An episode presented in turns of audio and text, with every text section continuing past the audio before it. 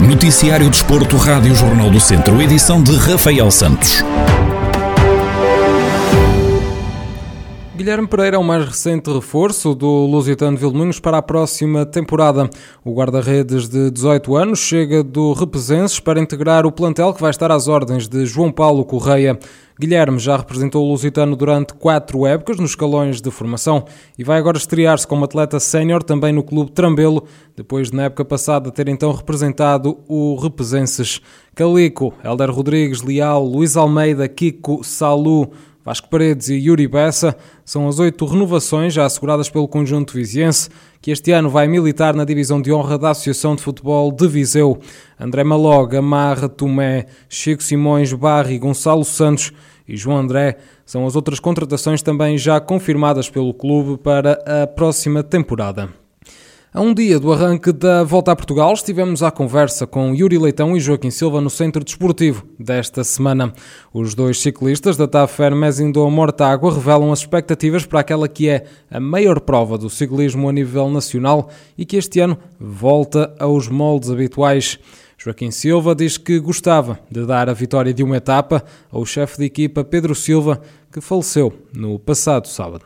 O meu objetivo na volta será fazer o, o melhor possível em termos geral uh, e depois uh, gostava também que conseguíssemos ganhar uma etapa. E eu sei que, temos possibilidades de ganhar uma etapa, qualquer um de nós, da nossa equipa, e, e se tiver que trabalhar para que isso aconteça, vou trabalhar sem dúvida nenhuma, porque acho que esta equipa merece uma, uma etapa na volta a Portugal e uh, o nosso chefe Pedro Silva merece uma etapa na volta a Portugal. Yuri Leitão, que se vai estrear na volta a Portugal este ano, admite que esta prova é o concretizar de um sonho.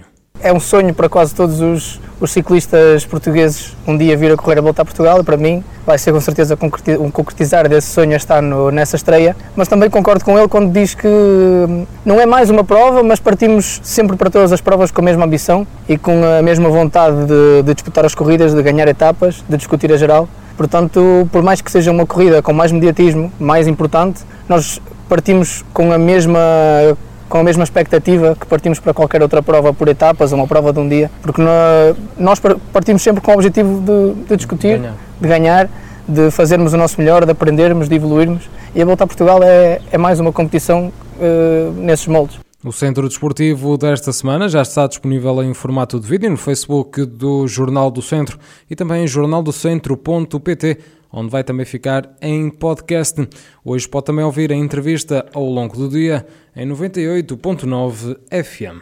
E ainda pela volta a Portugal, Helder Miranda, diretor desportivo da equipa de Mortágua, não esconde o entusiasmo pelo regresso da prova aos moldes habituais. Isto é a verdadeira volta. O ano passado foi, foi uma, uma volta mais pequena, foi uma volta em outros moldes que no fundo não, quase que não soube a volta a Portugal. Não teve as características da volta, de uma volta, e já não é só questão de serem 9 ou serem 12 dias, é a volta feita em agosto, a volta feita na primeira quinzena de agosto, com o público de agosto, todo, todo, todo um conjunto de fatores que, que influenciam a volta feita nesta altura do ano que a tornam especial e que feita ano passado quando foi no final de setembro, não, não teve o mesmo sabor.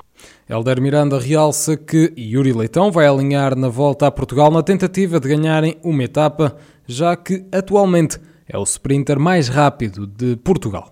Eh, vamos também o Yuri Leitão com o intuito de, embora que hajam poucas chegadas para sprinters, tentar ganhar uma etapa. Porque ele mostrou-nos este ano também que, está, que é o sprinter mais forte em Portugal, e então temos a ambição de poder, nas duas ou três etapas que eventualmente poderá haver chegado ao sprint, que o Yuri possa ganhar uma dessas etapas. O diretor desportivo da equipa de ciclismo de Mortágua sublinha que o objetivo principal passa pelo pódio. Objetivo principal seria, claro que no pódio seria excelente, depois nos 5 primeiros, e nos 10 primeiros é tipo a segunda opção, porque o ideal seria pódio e isso, não, não sendo possível no pódio, pelo menos que se, que se consiga meter o atleta nos 5 primeiros. A volta a Portugal arranca esta quarta-feira e termina no dia 15 de agosto com um contrarrelógio individual em Viseu. Pela primeira vez, Castro Daire vai receber uma prova de downhill urbano que está marcada para o dia 11 de setembro. Na projeção à prova, e em nome de uma das entidades responsáveis pela iniciativa, Ricardo Rodrigues, o presidente da Casa do Benfica de Castro Daire, conta como surgiu a ideia de organizar esta prova. A Casa do Benfica tem, tem nas suas fileiras, como costuma dizer, tem, tem o BTT, não só na, na escola, como também no, no XCM, portanto, maratonas, e também no, no XCO. O downhill aparece por os miúdos, os miúdos, que são eles têm 19, 20 e 21 anos, de que queriam entrar para para a escola, o que eles queriam era, era downhill, portanto, eles sentem a adrenalina toda a flor da pele. Este ano nós não fomos a tempo de os colocar na, no Campeonato Nacional de, de, Downhill, mas surgiu essa situação em conversa com, com o vereador aqui do, do, município, dessa possibilidade. E então, unidas todas as, todas as forças, chegamos a esta data e, e, vamos fazer. E o objetivo, claramente, é não só a divulgação da, da casa por si só, claramente também a divulgação da, da modalidade num todo e, no caso em particular, o, o downhill. Esta é a primeira prova de downhill organizada na Associação de Ciclismo da Beira Alta e nem todos os ciclistas vão poder fazer parte desta competição.